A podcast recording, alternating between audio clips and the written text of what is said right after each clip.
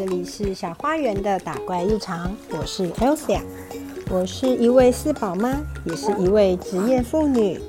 这个频道会分享我在正向教养育儿的真实面相，以及妈妈如何在育儿过程中打怪练功、自我成长。希望能为职业妇女、全职妈妈，或是对于教养这个议题有所关注的人，带来一些启发与实用的建议。我也会邀请来宾进行对谈，分享每个家庭独有的教养面貌。如果你听到了小孩的声音，这个就是我的日常。节目开始前，欢迎你订阅我的频道，让为了家庭而努力的我们一起闯关打怪吧。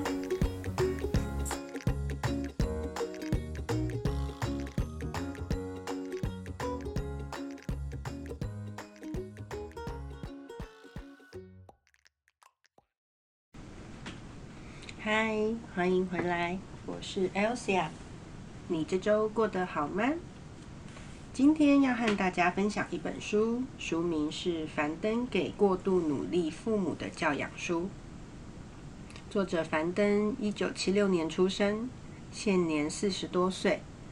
他在二零一三年创办了樊登读书，是知识付费时代的先行者。他靠着说书以及读书，创下了三天因超收两亿人民币的纪录。透过 App，一年帮大家讲解五十本好书，累积超过了三千三百万名会员以及二十二亿次的收听人数。那这些数字是截至二零二零年的资料，所以现在应该会员和收听人数都是更高的了。这本《樊登给过度努力父母的教养书》，是他集结了自己阅读十多本教养书的结晶。在前言的部分呢，他有提到自己因为说了这些教养书，让会员觉得他好像成为一名教养专家，因此也收到了不少关于教养的询问。那书中的内容有他以原生家庭以及和自己儿子嘟嘟的互动作为例子。将教养书里面的理论落实到生活中。那这本书呢，非常的好读，逻辑很清楚，书名也取得好。首先吸引我注意的，便是“过度努力”这四个字。不可否认，现代的父母对于教养孩子这件事情有着高度的关注。和上一代不同，我们不只希望小朋友吃饱穿暖，不要生病。更把注意力放在早期教育、适性发展等议题上面，加上不管是哪一代的父母，都很害怕孩子输在起跑点上。那对于我们而言，这个心态不只体现在对于孩子的学业成绩，还因为少子化，让我们更精心的培养孩子，对于如何丰富孩子的生活有更多的选择和关注。只是我们生活在资讯爆炸的时代，任何小事都可以透过搜寻引擎得到解答，但是众多的解答反而让我们越来越焦虑。如果你也是一位感到焦虑的父母，那么我想这本书会是一本极具吸引力的读物。这本书呢，主要分成三个大重点，第一个。是帮读者说明为什么家庭关系会对孩子造成影响，提醒我们要重视家庭环境对于孩子成长的重要性。二，则是引用了当代显学阿德勒心理学的理论，指出教养孩子最重要的是什么。第三，则是提供成人如何治愈自己的童年。樊登提供了实用的建议。帮助我们处理自己的情绪和过去的创伤，以便更好的面对孩子。最后呢，他则是提供了他与会员之间讨论的案例分析，让这本书不仅仅是理论性的教养书籍，也有了实践的价值。首先，我想邀请大家想一想：教养是一件简单的事，还是困难的事呢？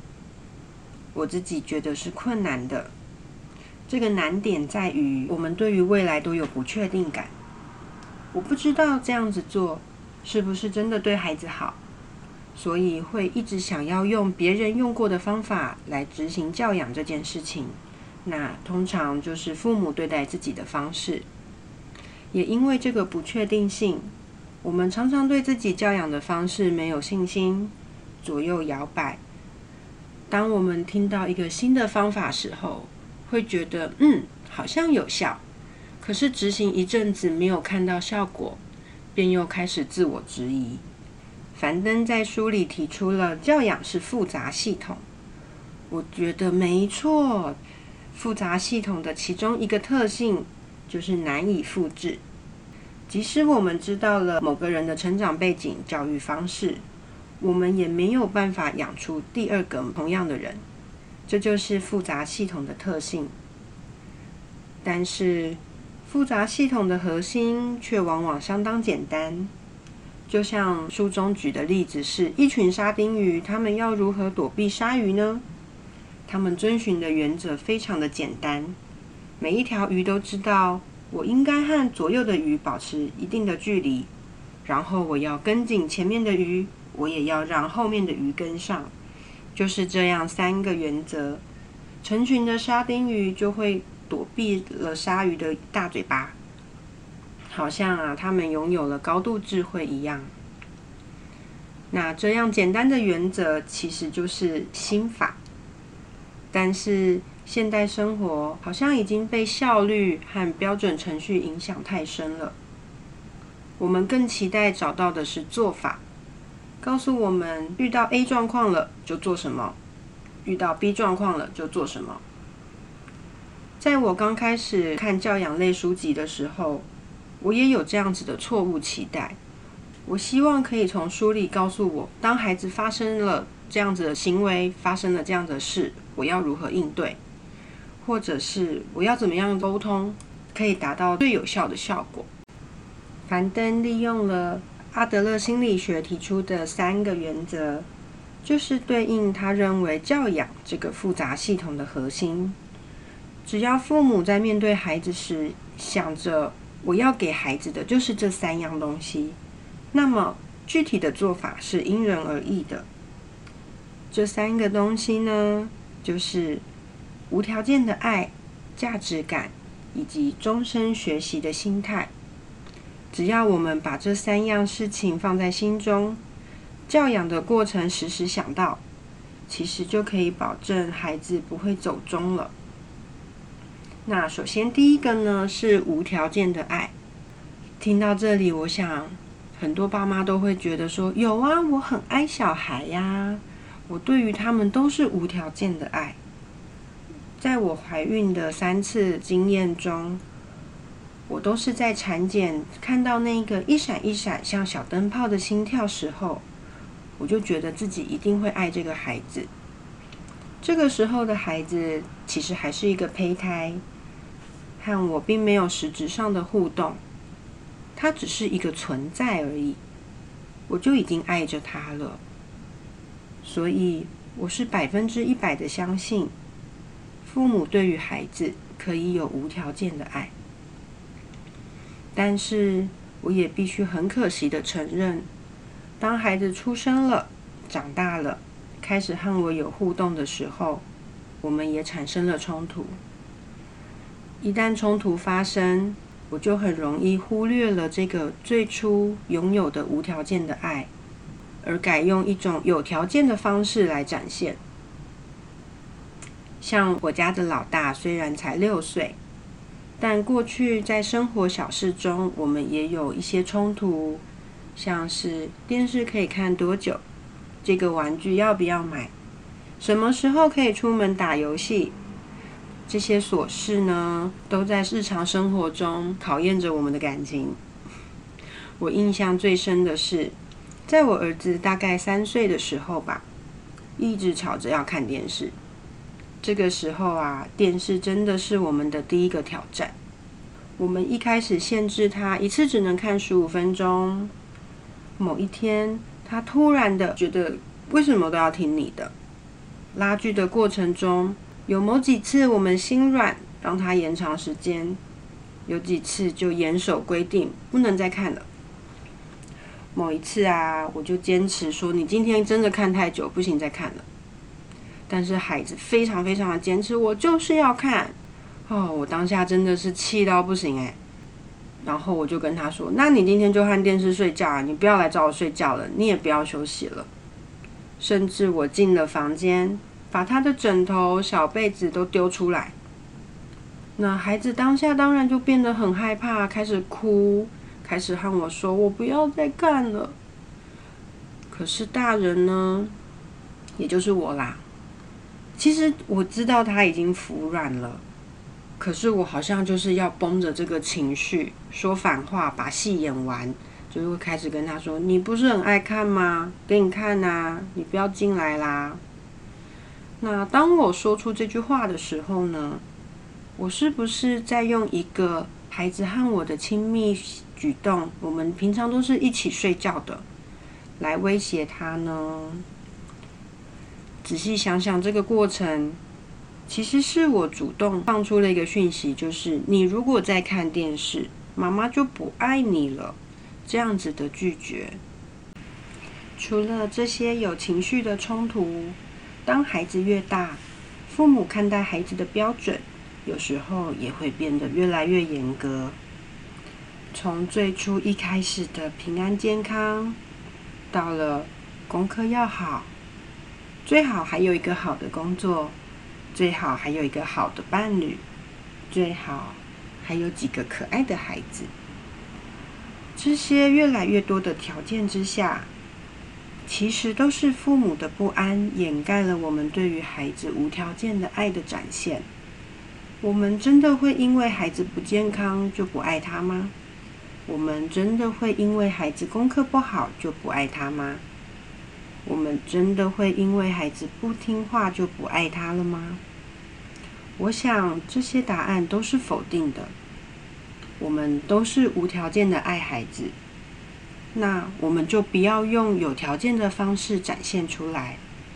我们可以大大方方的告诉孩子：“对我就是爱你，我不需要你做什么。”我就是爱你。那第二个要给孩子的呢，则是价值感。我认为更贴切的名字应该是配得感。当孩子在成长的过程中，如果一直接收到不信任、不肯定，他也会对自己产生质疑。最容易被引用的例子就是，孩子吵着要买玩具的时候，爸爸妈妈不想让他买。最常用的理由就是什么？我们没有钱，我们不可以买这个。大人知道这是我们不想要让孩子乱买东西的借口，但是孩子接收到的却会变成了：哦，原来我很穷，原来我不能买这个是因为我没有钱。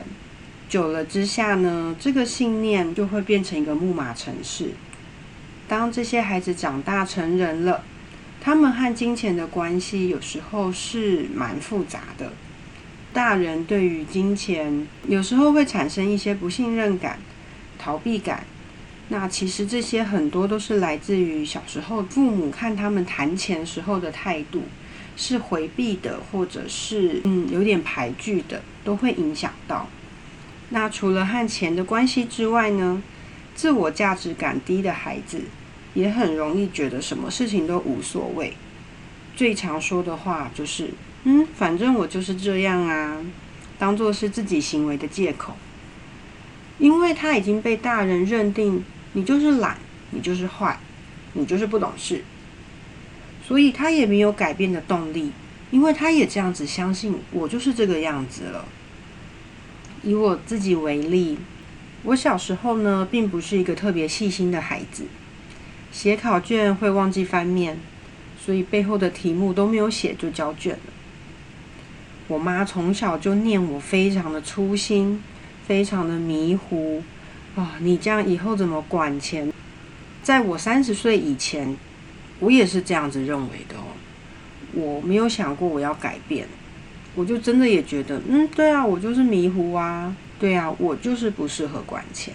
我现在还是这样子认为吗？没有，因为我的研究所老师他改变了我，他对我说：“你是一个很有能力的人，你只要记得事情做完了，多检查一遍。”只是这样一句话，我就知道，原来还可以做检查这件事情。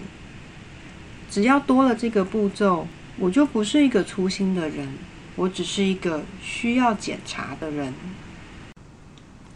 最后一个重点呢，则是要让孩子有终身学习的心态。如果要从这三个重点中选择一个的话，我觉得终身学习的心态是最重要的。因为对我而言，这个心态代表着我们永远都有改变的可能。我们不需要为了一时的错误或者做不好而懊恼，也不需要害怕失败了就裹足不前。我们永远都有修正、改变以及成长的机会。终身学习的心态呢，也会让人谦虚，和我们常常听到的“人外有人，天外有天”不同。我们保持着终身学习的心态，并不是害怕有一天会遇到比自己更厉害的人，而是要让孩子知道呢，比较的对象是我们自己。我们都可以比昨天的自己更好，所以我们不需要志得意满，我们也不需要过度谦卑。同样的，身为父母的我们，也更应该告诉自己，很多时候。大人对于孩子的高压和不尊重，是来自于潜意识。我们认为自己比孩子厉害，这有可能是智力的，也有可能是体力的。不过，孩子会大，我们会老，有一天他们终将成为自己的主人。所以，互相尊重也是一种终身学习心态的展现。我们不会过度的看清他人。我们也不会过度的看清自己。这三个重点呢，就是樊登提出来的核心。那我想，的确是一个很好的指引。